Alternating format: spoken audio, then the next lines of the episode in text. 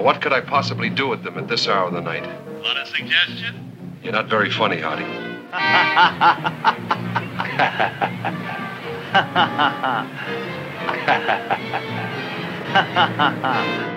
Nighty night.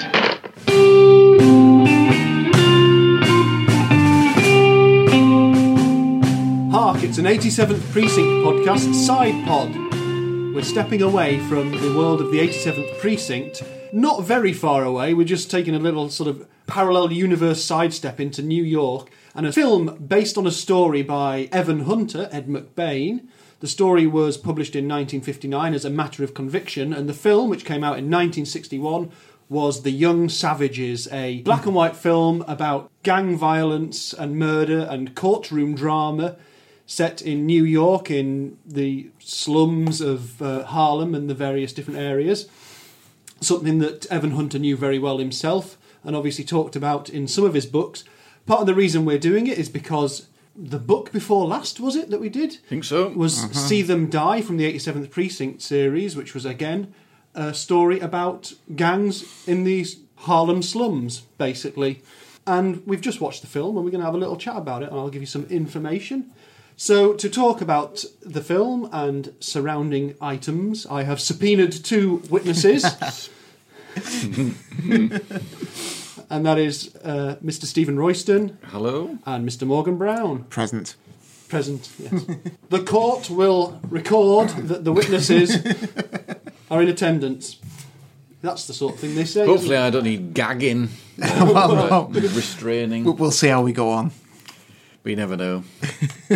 So we've got a double whammy of uh, spoiler policy here. In that, if you haven't seen the film or you haven't read the book, well, tough because otherwise we have nothing to talk about. It's very true. Have you read the book? I have read the book. I read it this week in advance. You're well ahead of us then. For I have not read the book. Nor Well- have I.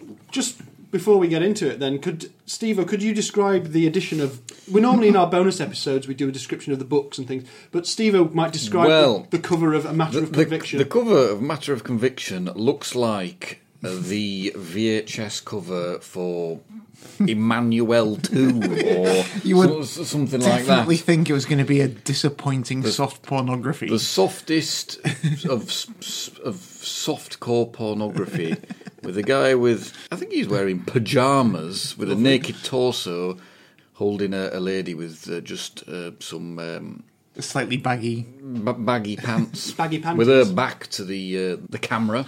So what would you? And it seems to have absolutely no bearing to the film I've watched, or uh, I'd imagine to the book. probably to the book. So it's quite perplexing, really. What would you imagine the story was about? Seeing that cover of the of the I don't some people. some crime of passion involving. Probably Uh, not even a crime, just sort of well, yeah. Mills and Boon. well, yeah, Mills and more or Boon, less. yeah.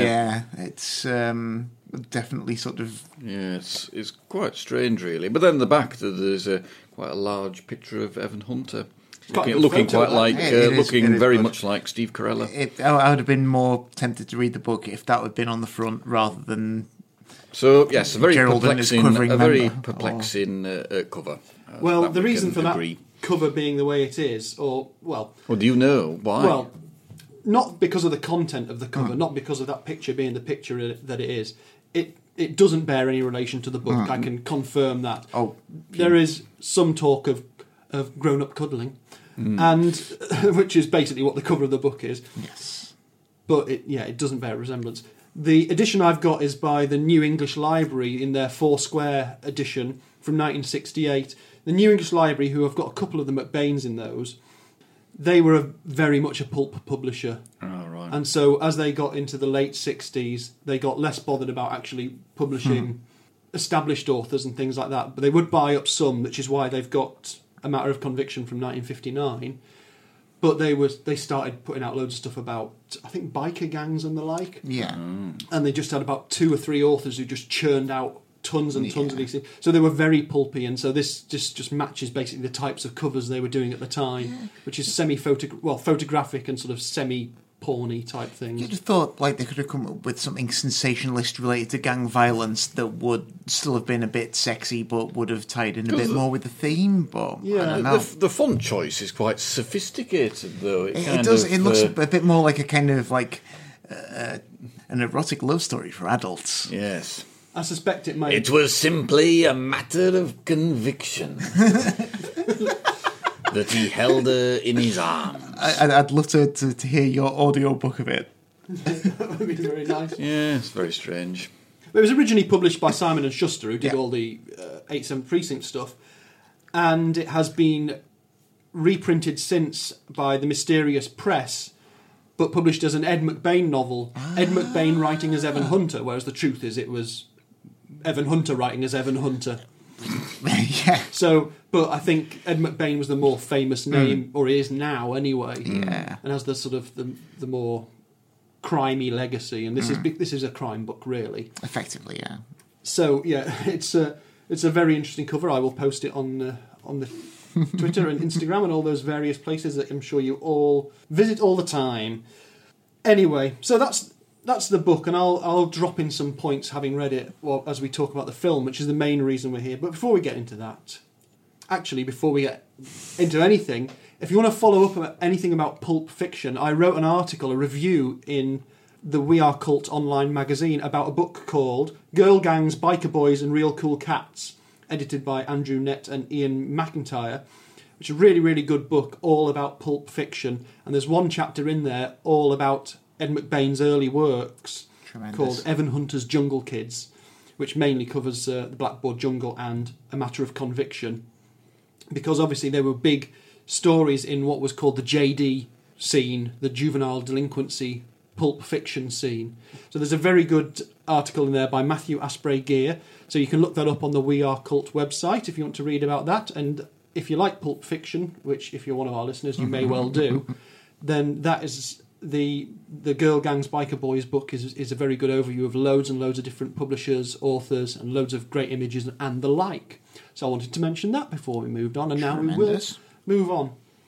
I've got a day to day mystery I need help with before we go any Mm-hmm. further. It's a crime. A crime has been committed on my property. And I, I think you guys, I'm, I'm turning right to you rather than the police to try and help me with this. Okay. We are the experts. Let me all. lay out the scenario. Two days ago, we come home from work. Our wheelie bin for recycling, our blue wheeled bin, Yes. is outside the front of our house. It doesn't have the number of our house on it, as so many bins do, to identify them once they've been moved around the place by the bin men. However, on returning home, our bin now has a sticker on the top of it with our house number on it. Hmm. Hmm. Maybe, said my partner, maybe the council have been around and stuck them on all the bins. They have not. Someone has defaced our bin in a really helpful way by sticking our house number on it, and I just do not know why. And I feel violated, Well, I think I'd be tempted to rip it off. but it's useful and saves me we, doing we, it. we need to stamp out this helpful vandalism. I think it's uh, yeah, it's encroaching on your right to number your bin yourself. Yeah, See, true. I I purposely have not numbered my bin and forced my neighbour into numbering his bin. and I can thus identify my bin because he's numbered his. How long did that standoff take? Uh, don't know, ten years, A mere ten eight years. years. But the, years, the victory must have tasted so sweet. Well, at the end of the day, who cares whose bin is whose? They're all flipping empty and they're all the same. Well, I'm I'm, So yes, I'm a bit concerned because my bin's quite new because someone did steal my old bin. Some busybody neighbour, I would say. But why us? It feels like the start of a of a campaign. Well, have you looked at the other bins? I have. I've looked at the other bins. There's no evidence of stickers on them, even on the unlabelled Hmm. ones. So there you go. There's a Strange. bizarre mystery. Perhaps they did it as a matter of conviction. Well, yes, a matter of conviction, which is a classic Evan Hunter Ed McBain title because the book is all about the character Hank Bell's feelings hmm. about why he's convicting some boys or why he's going to try and convict some boys. He is a assistant district attorney prosecuting some gang members. So you've got his feelings and convictions about why he's doing it and the purposes behind it, and obviously conviction as in doing hmm. the convicting type thing. So that's a classic double meaning Yeah. Evan Hunter thing. He's not keen on having a title that has a single meaning, really, is he? No. But when it gets to this film, Burt Lancaster as our hero, Hank Bell, mm-hmm. the film becomes The Young Savages, mm-hmm. which is a, a title much more in the vein of the JD films of the of the time. They're Absolutely. certainly savages, but they certainly ain't young. from the actors who were recruited in this film, Well, yeah, the main three kids are supposed to be 15, 16, 17 or something like that. and- pushing Yeah, 35. they, they, they're all at least ten years older. which, than, uh, playing yeah, which was amusing, really. But yeah, he, yeah. It's always funny when you watch a film that's supposed to have like kids in it, and you know that they've had to cast people older. A lot of the time, they can they can get it right. They they cast people who are older but look the hmm. age. yeah. They had receding hairlines, for God's sake. That's not to say that some teenagers don't This suffer is true. from that. This is true. But Shelley Winter's son looked old enough to be her husband. well, ma- maybe that explains why he was so mixed up. Well, in his, uh, yeah, maybe, his yeah. feelings and his. Uh, anyway, yeah. Yeah, so there's a couple of names from the cast there. We've got Burt Lancaster playing Hank Bell. Yeah. We've got Shelley Winters playing Mary DiPace. We've got oh, let's have a look at my names. Telly Savalas. We've got Telly Savalas playing the, the main copper in it. I mean, curiously, he looked older than he did when he was in Kojak. Which He's smoking about cigars constantly in it as well, isn't he? He's got true. a pocket full of about four or five cigars at any one He, time. he was very good, actually. We've got John Davis Chandler as Arthur Reardon, who is the main hoodlum. Mm. And he was a face that when he came on screen, I think all of us went, we've seen that face before because Mm, Yeah. it's quite a memorable face. Oh, it, it really is. and it evokes strong emotions of a weaselly nature. yeah, it's certainly got Weasley um, connotations. Does the face have connotations? yeah. That one does. It certainly does. So it's not a bad cast, actually. I mean, regardless of the fact, it's quite hard, I think, for them to cast actors who'd be good enough Yeah. to do the roles, which is why you get these people who are older, as as well as the laws about using young people to mm. act in things. But yeah, it's, I think it's a pretty well cast film in terms of how they yeah. how they act and how they play it. and some of the gang yeah. members are really good. Too many of them to, to know, and they're not all credited as well. Mm.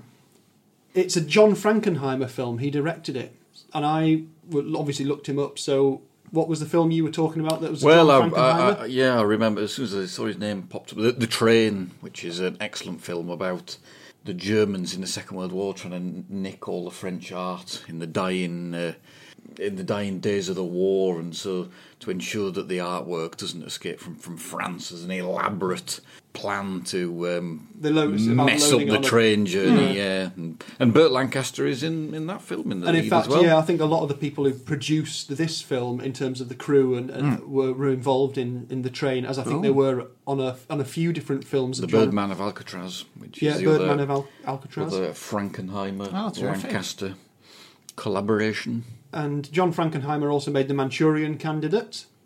He was directing till you know, well into the nineties, I think. Yeah, I think he incredibly for- long career. for a very long time. He, he was doing a lot of TV, and I think this film, The Young Savages, was his first motion picture. Oh, right, He'd done. TV films and TV series, but this was his first motion picture, and he took a lot of the people who worked on, on it with him, hmm. like music and cinematography and all that sort of stuff.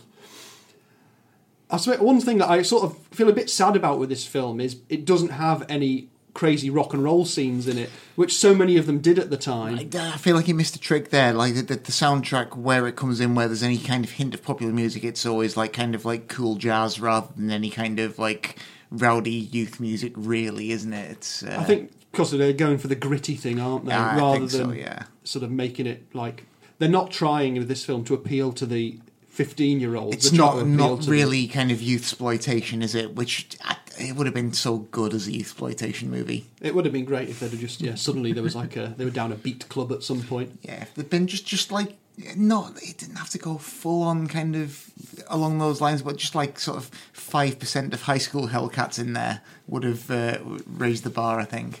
Yeah, there was a little bit of uh, sort of jazz slang, Oh yes, a bit of hepcat slang, wasn't there? and hopefully you won't be listening to this thinking these guys are utterly cubistic.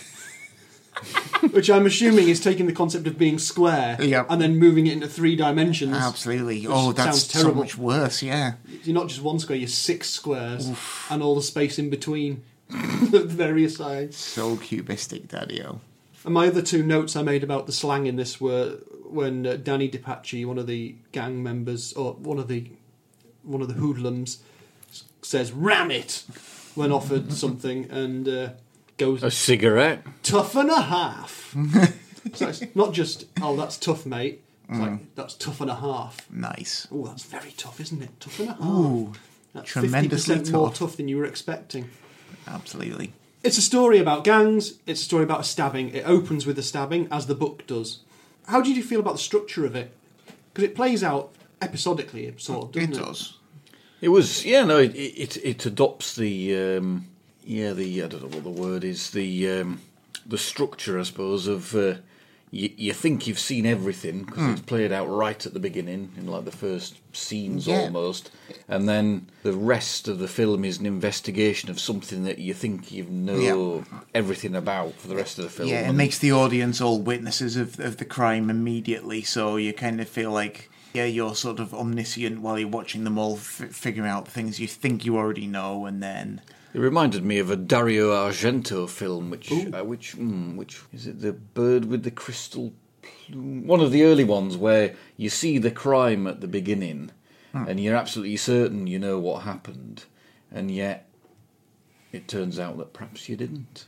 And it's similar similar kind of mechanism to that, really. It, it's it's. I, I I think it follows a pattern that, that you see in a lot of much more recent courtroom dramas. I don't know if it was if this was really an established genre kind of earlier or not, where you have this whole build up to this court case, and that's kind of the focal piece of the film, and then some obviously there's a, a last minute bit of evidence that twists everything completely and mm. Yeah. And that's kind of it. It's a really standard thing now. And if if you see a courtroom scene coming up, you kind of know now that that's going to happen. Yeah, definitely. But I think that, again that's a it's an Evan Hunter writing trait, or certainly Well, you know, Ed yeah, McBain as well. Is Yeah, that last yeah. minute Oh, yeah. discovery or twist that, Turns yeah. everything on its head. that enables the story to end in some hmm. way. But the majority of the film is spent with Burt Lancaster on his quest for the truth, whether Yeah. it's uh, inconvenient to his uh, employers or unfortunate for the, the family Yeah. of the, the victim or Which doesn't necessarily shed that much more light on the actual crime, but does fill in a lot of social background and and give you a lot of more kind of color surrounding the the characters in this, which is, is I think what makes a lot of the interest of it. Yeah, and then because it's definitely sort of a lot of the the tension in the film comes between sort of the political side of it, which is uh, the, the need to get this high profile conviction for, for political purposes and get then them in the chair. yeah, and then the kind of social justice side of it, um, and which side of that will win out, and whether the goals of the two things are actually the same or whether they're different. Rather than any details of the crime, that's kind of what you learn about as the film progresses, and then obviously we have this sort of revelation later on, which. There's a line in uh, a Monty Python sketch which is, "It's a fair cop, but society is to blame." and uh, that's that could be sort of part of the the, the moral background of this story as well. A lot of the color in this story, which is I think it actually seems very authentic. I mean, sometimes the sets seem a bit stagey. Some of the some of the, Oh, yeah, I mean- but but actually, loads of the, the sort of the filming and the color of, of the streets is really interesting. Yeah, yeah. No, And I think it was mainly it must have been filmed around Harlem. I, I think there's, it does seem like a lot of authentic location shots. Definitely, you see a lot of the rebuilding that McBain's talked about in, in some of the 87th precinct books. Mm-hmm. If we're assuming, as we generally do, that they're just ciphers for the real New York, Mm-hmm. this is set in the real New York. Well, the, the escape over like a an entire site. blocks block of demolished buildings. don't do you not think it looked like Liverpool? Like there's pictures of Liverpool very you see in the much. like- 60s. yeah, Yeah. absolutely. Whereas instead of us knocking it down to rebuild it because of old housing stock, we were knocking stuff down because it had been bombed, Bombed, in, in. Liverpool. But it looked very much like a lot of those. Yeah, yeah. So that would have been a very familiar landscape across quite a lot of, of places, I think. Sort of old buildings knocked down, sort of patches of waste ground and, and sort of definitely. slum terrace housing or tenements as it would have been in New York. Yeah, sort of tenements running up against just sort of demolition sites and yeah. And this is this is the world that Evan Hunter was born into. Uh-huh. I've been doing a bit of research into his family tree, and when you look at some of the lists on the censuses of how many people lived in one room, in one flat, in one apartment block, and then how many families lived in that apartment block in total, and then you mm-hmm. sort of try and multiply that across the idea of how many floors there would have been, how many houses in a row, it's ludicrous to think how many people would have been crammed into these conditions, Oh, which yeah. were sort of squalor, really mm. And that's represented quite well on the couple of scenes where you go inside into the slums because it's like a one room or two room building. Ah. One room's got all of the family in, and, and then the sort of kid who's a bit of a gang leader's sort of got his own room off to the side, mm-hmm. but the, the one bedroom that's available. Whereas there's grandparents and parents all, all living together. So I thought that was quite good. I enjoyed I enjoyed that bit of colour. And then a lot of it comes from the flashbacks. So a lot of it is told in flashback. Right, yeah. And just to um, reveal something to the book, I'll just pass that to Morgan there. I'm just showing Morgan how the book's laid out for the flashback scenes. So the film does really reflect the book because the book has these flashback scenes written in script format. Absolutely, yeah. Wow. So I wonder whether Evan Hunter was thinking of this visually, maybe thinking of it like a TV script or film script at the time when he wrote this, because so much of that book, the flashbacks are Yeah. all absolutely film It's- script it's- style. yeah, the, the, even down to sort of stage directions and everything. Yeah, it's it's that's wild. He does that in the 80s, uh, some of the 87th precinct. When he's like interrogating, he'll. Uh, Oh yeah, oh, in the interrogation sequences he'll do, but this is this is written hmm. with like sta- yeah stage direction settings and almost like you can you know he's explaining the shots as they would be in, which is hmm. Is really interesting. So that was something that's I found quite interesting in the book, and it was nice to see in the film that they've reflected that by having these flashback sequences, which more or less do the same thing. There's some intense music at the start, isn't there? When the, Oh, when the, it's wild. the three the three villains of the piece are going off to do a stabbing and they're walking in step. It Mm. looks a bit silly because the walking in step is then obviously tied into, into Yeah. the score music. And so give, takes away a little bit of the, the threat of them because they do a little bit look a little bit like they're doing a dance number. Hmm. That's true. It's like some kind of weird discordant circus march or something. It's it's a bit peculiar. Yeah, I don't know. I mean, how would it have seemed like a dramatic thing at the time? Would people have been shocked? Do you think by the the violence that was played out on screen? It was obviously a big social and moral panic at the time. But Yeah, I'm not sure. I, you you only see one stabbing. You see a couple of beatings.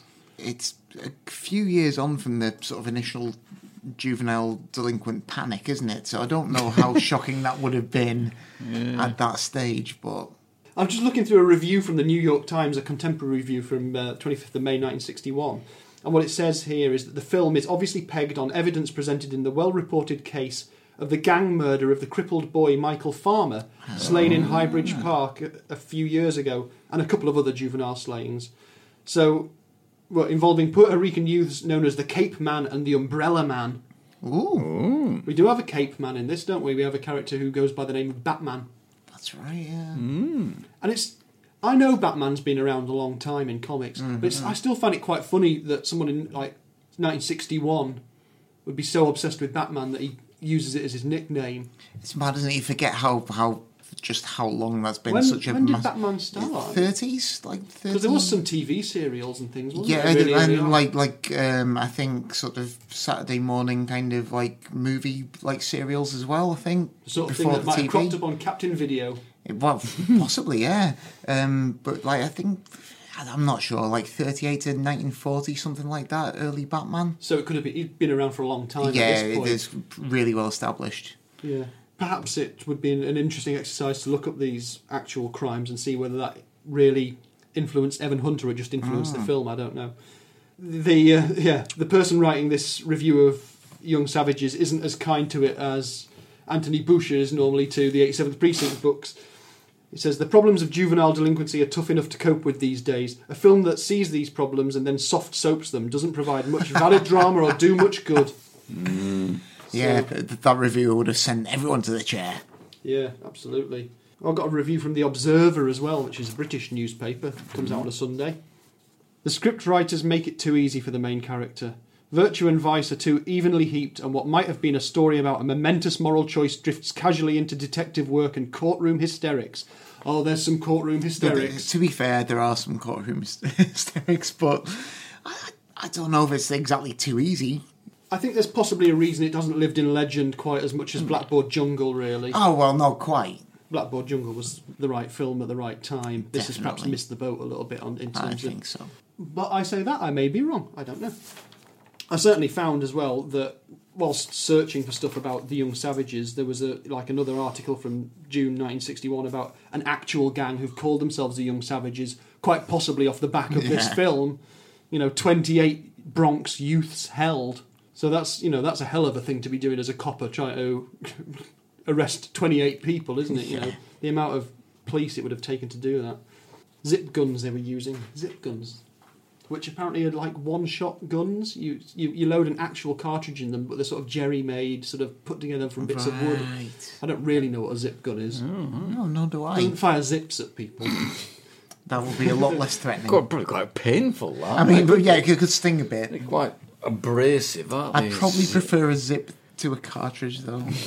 In the uh, the A grand zip you can things. only use once. I'm guessing it's maybe like the 1960s or late 50s equivalent of. Um, do you remember when there was a particular kind of potato gun that you could buy in Oh, in, in sort of pound shops that that Scallies could convert to an actual gun? Scallies is scouse, sorry, Liverpool slang for scallywags, ne'er do wells. Ne'er do wells, absolutely.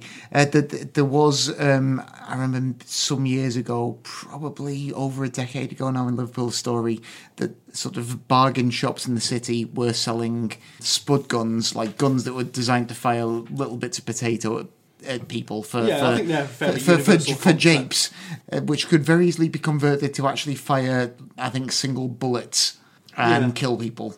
Um, so I imagine a zip gun would be some kind of late fifties equivalent of that. I'm, I have no idea.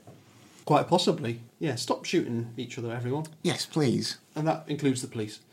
Well, especially them, really. Yeah. Yeah, especially, yeah. I looked down my notes here from the film, and I've got the phrase Ponce Grocers, which is an interesting name for a grocery store. Yep. Don't know what you're going to get in there. Yeah, you do. dear. There's a very good scene with um, Hank Bell, Burt Lancaster's wife, where she's drunk. Oh, There's, I a, there's, a, enjoyed that. there's a more political element to the film than there is to the book. Really? I mean, there, the book is political in, in the small p Hmm. sense, as in, you know, it will look good for the police, it will look good for the courts, and to see that these Italian hoodlums are being put away. And um, the, it's big P political in the film, in that it's actually the DA is trying to get elected to governor or whatever, mm. you know, and, and this will really make his name if he gets his conviction.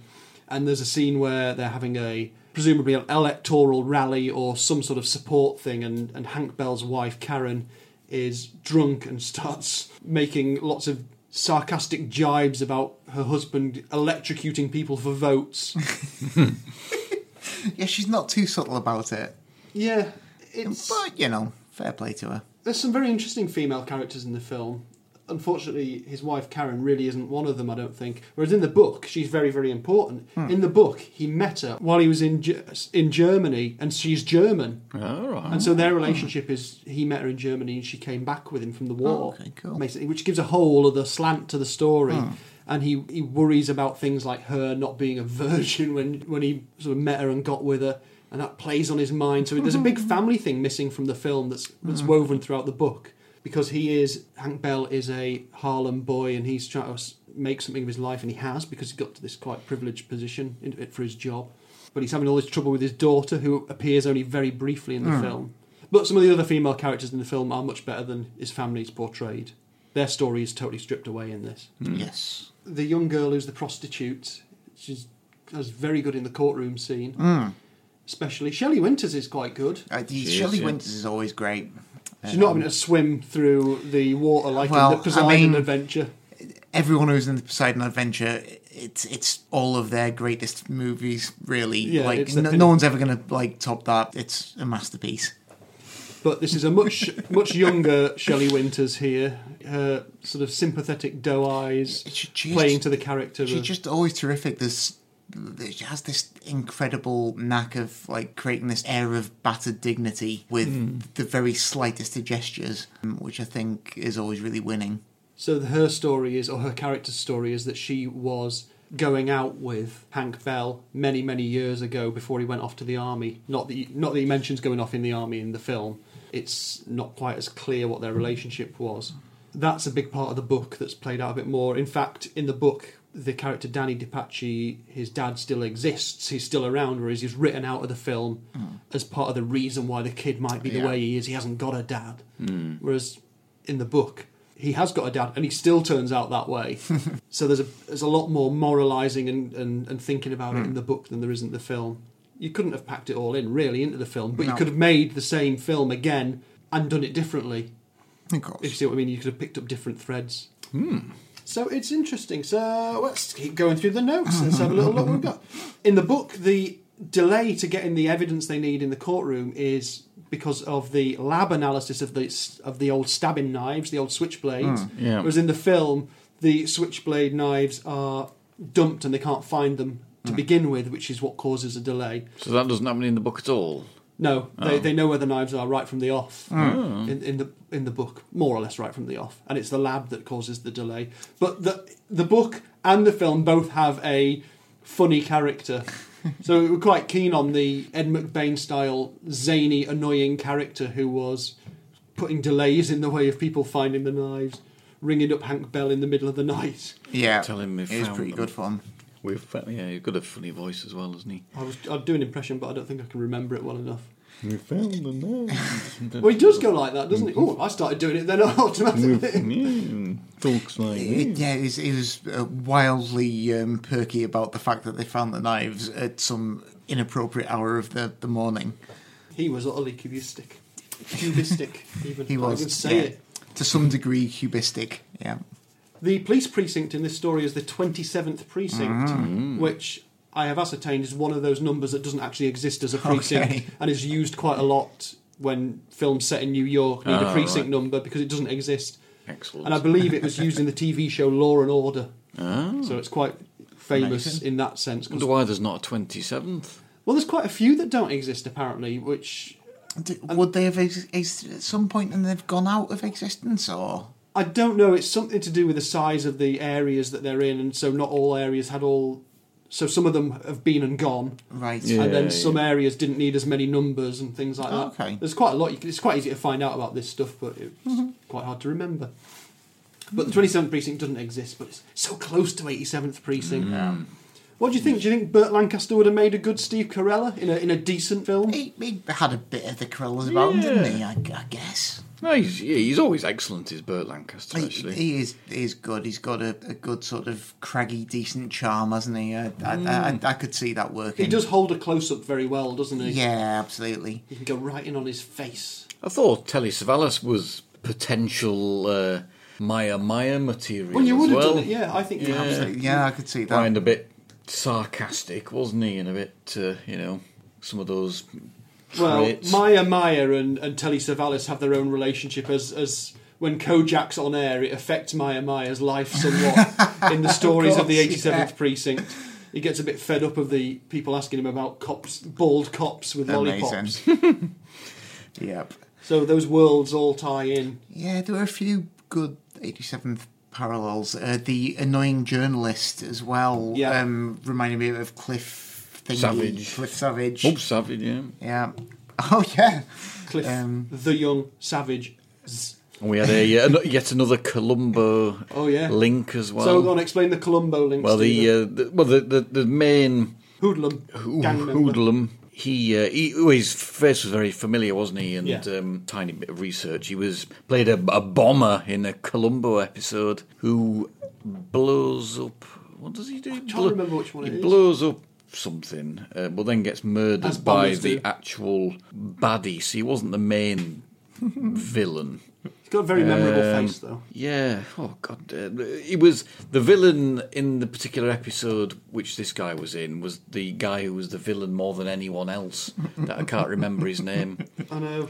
And he plays a he plays a publisher who's trying to kill his best-selling author who's about to. Um, in the episode Columbo Publish or Perish. yeah. And who's the baddie in that? Uh, the I'm going to look it up for you now. Um, Let's have a little look. He's the flamboyant guy. I can tell you for a fact that Columbo was played by Peter Falk, Uh, which isn't always fact. the case. There are there are examples where he wasn't before the actual main Columbo came on. um, Jack Cassidy. yeah, Jack Cassidy. Yeah, so he's.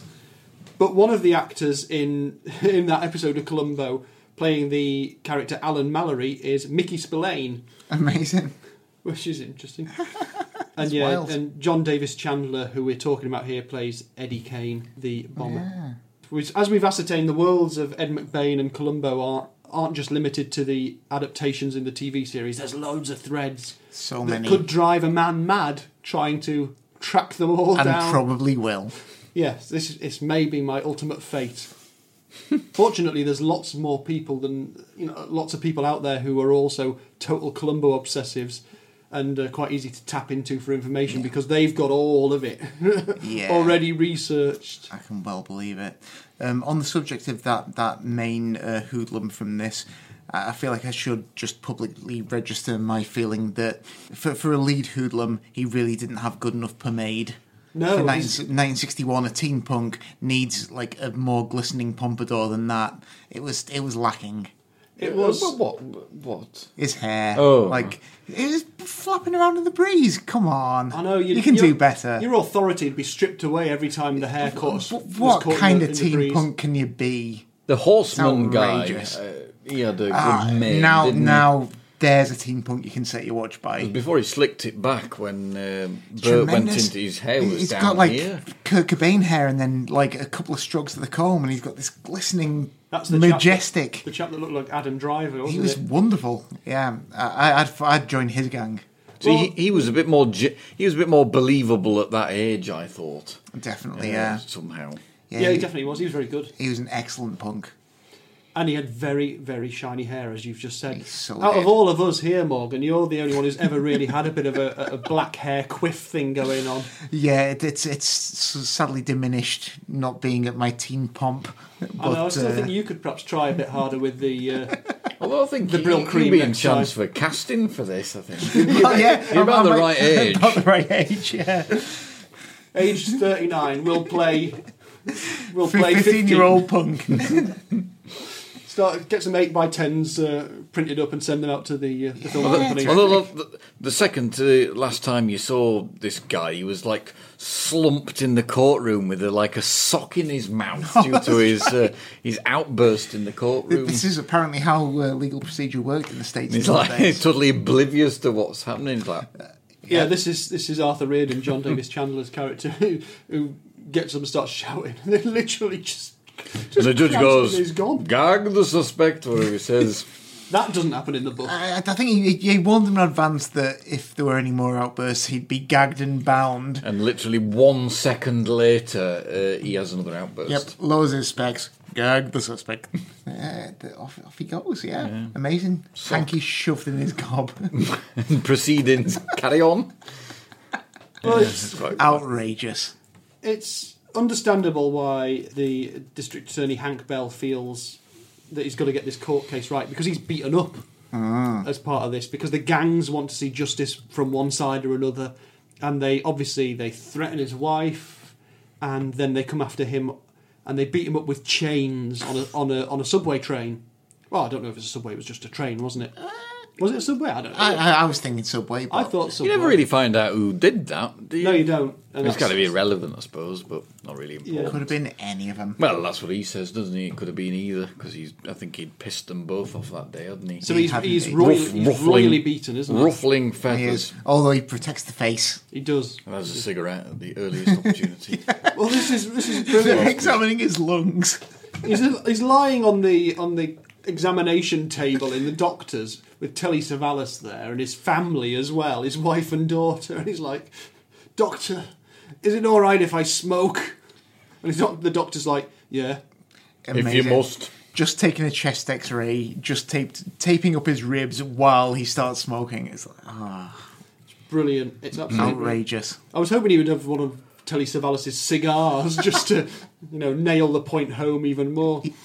That's sort of out of everything.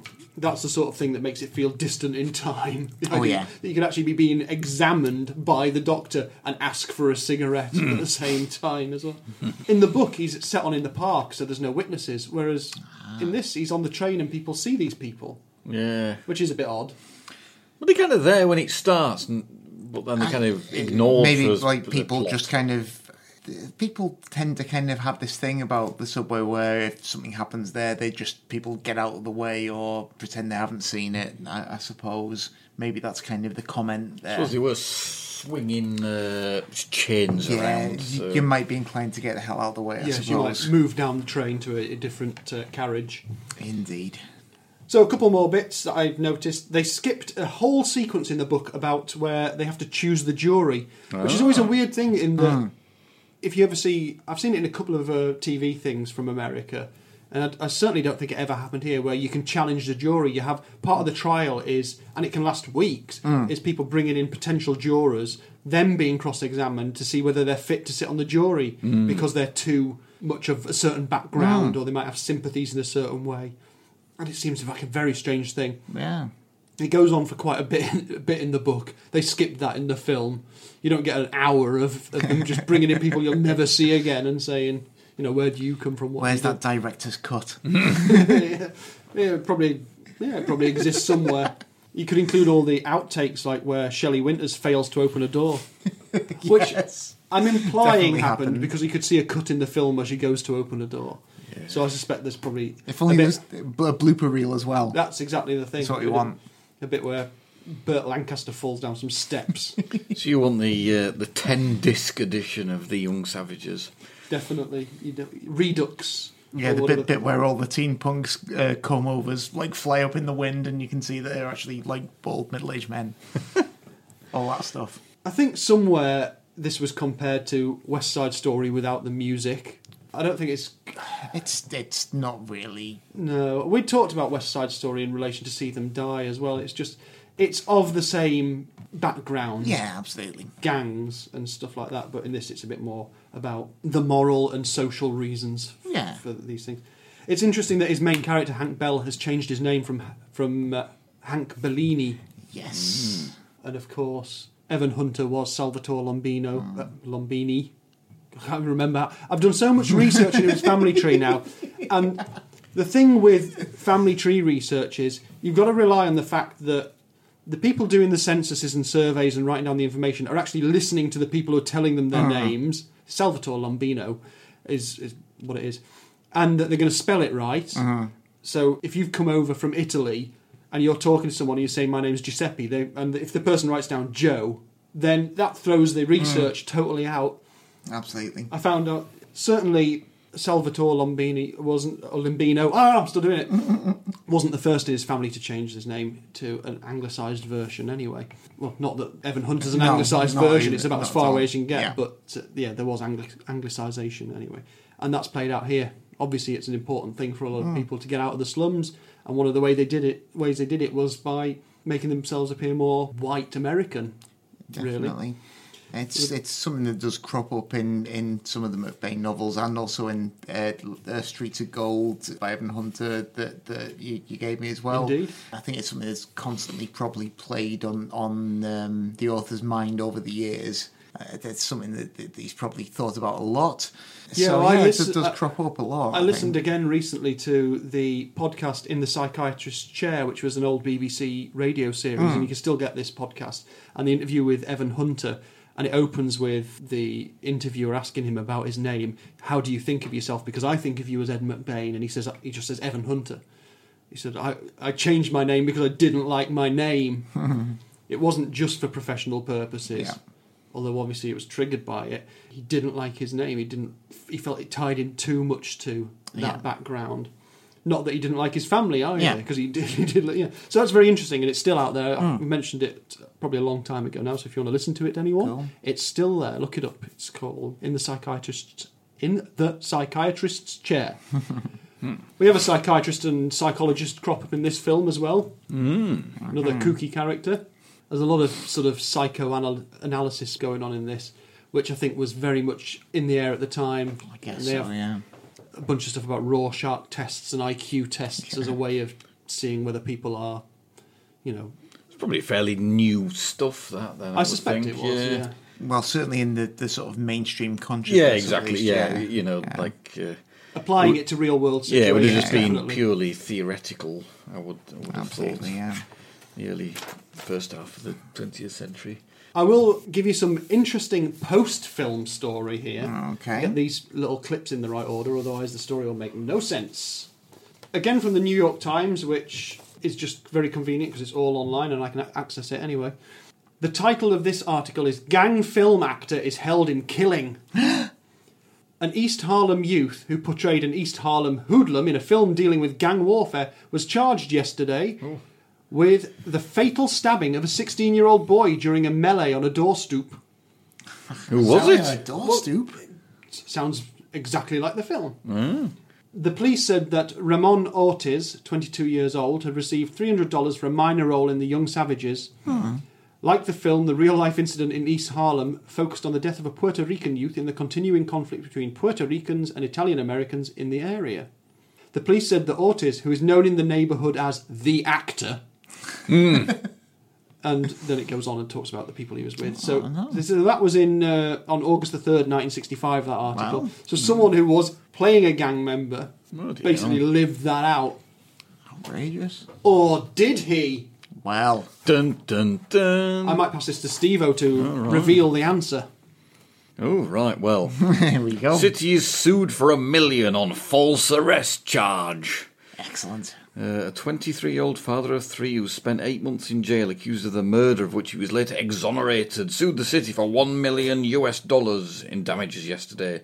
Raymond Ortiz, who had a minor role in The Young Savages, a Burt Lancaster film, blah, blah, blah, uh, was charged with fatal stabbing 16 year old in East Harlem doorstep. First degree murder uh, against Mr. Ortiz and another youth were dismissed after the district at- attorney's office said they were in no way implicated in the killing of Walter Cordero. Well, there we go. I wonder how it doesn't really explain.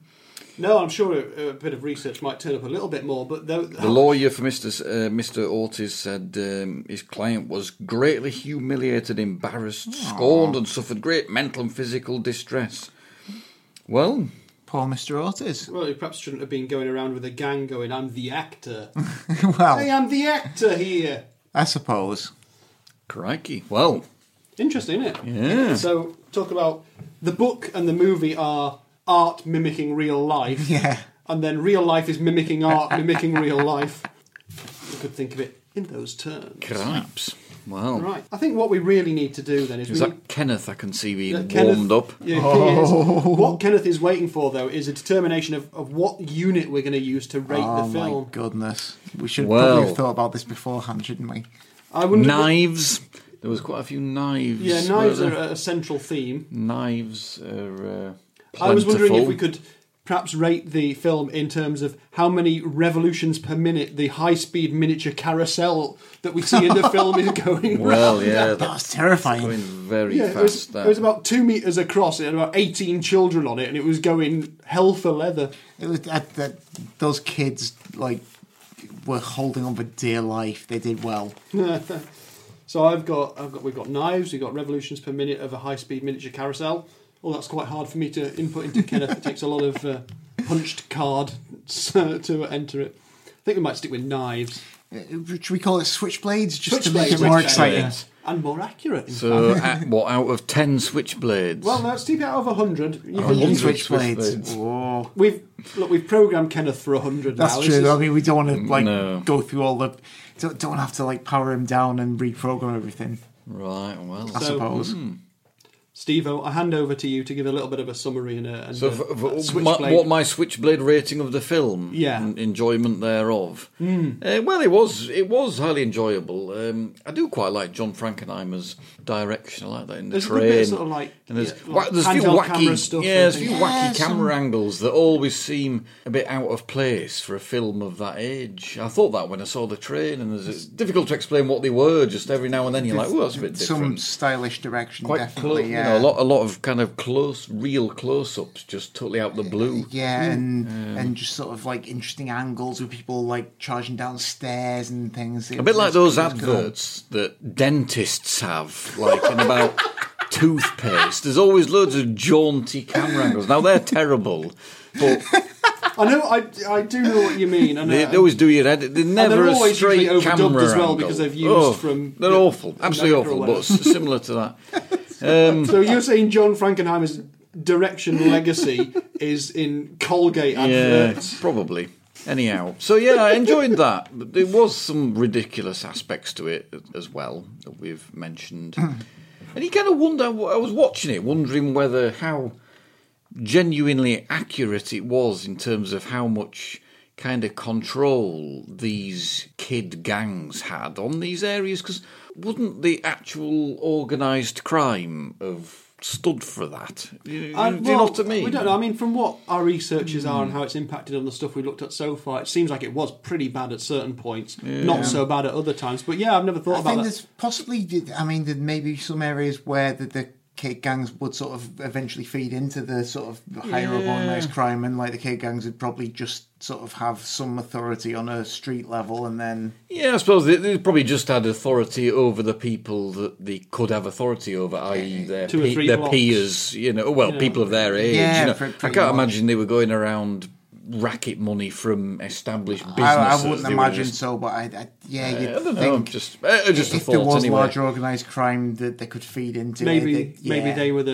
you know like the sort of people moving the drugs around rather than Yeah. the people Quite buying and selling yeah. them. Yeah, possibly. I don't know quantity. about it to speculate, but I So, think that might. Be. yes, I think in terms of my enjoyment, I would put it around the 68. Oh, 68 switchblades.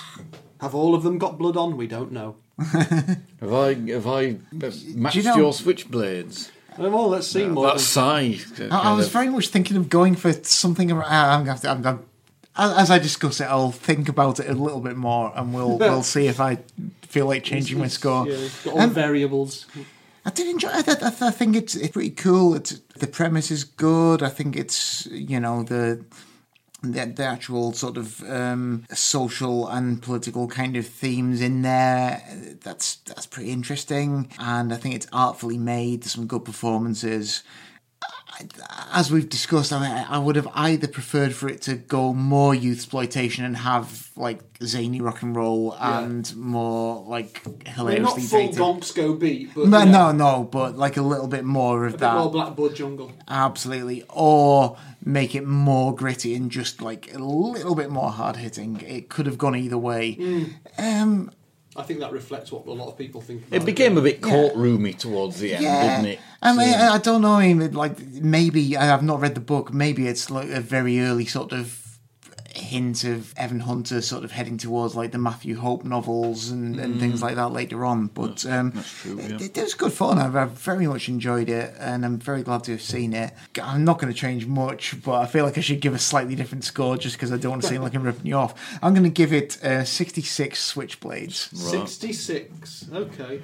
Click Now I've read the click. book of this, and the book, which I'm not going to rate because we've not all read it, I will say it's clearly an Evan Hunter book, not an Ed McBain book. Hmm. There is a different type of author's voice in Yeah. this, which in this case I don't enjoy as much as the Ed McBain hmm. voice. It's he's got different things to explore, and he explores them in a different in a different way when he's writing as Evan Hunter rather than Ed McBain, which is why maybe it's a little bit strange that it's now published as Ed McBain writing as Evan Hunter.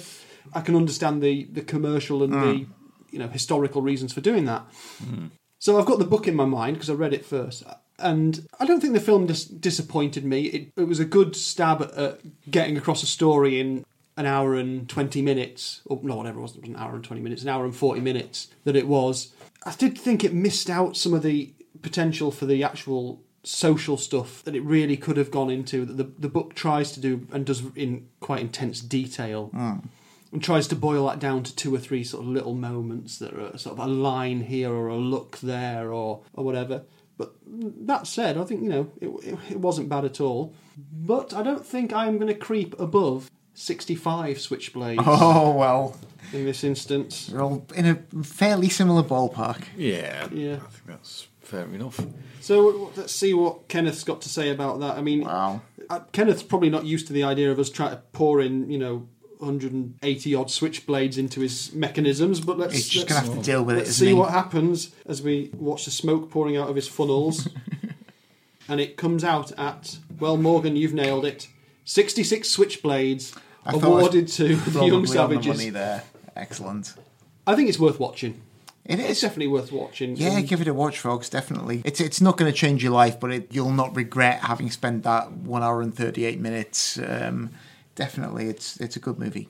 Okay, well, that's us summed up for the film. We will be back very soon with The Empty Hours, the next 87th Precinct book, with the three no- novellas in it from 1962, and moving on from there. I suppose, until then, we might as well say goodbye. I'll do that like this goodbye. Goodbye. And fairly well.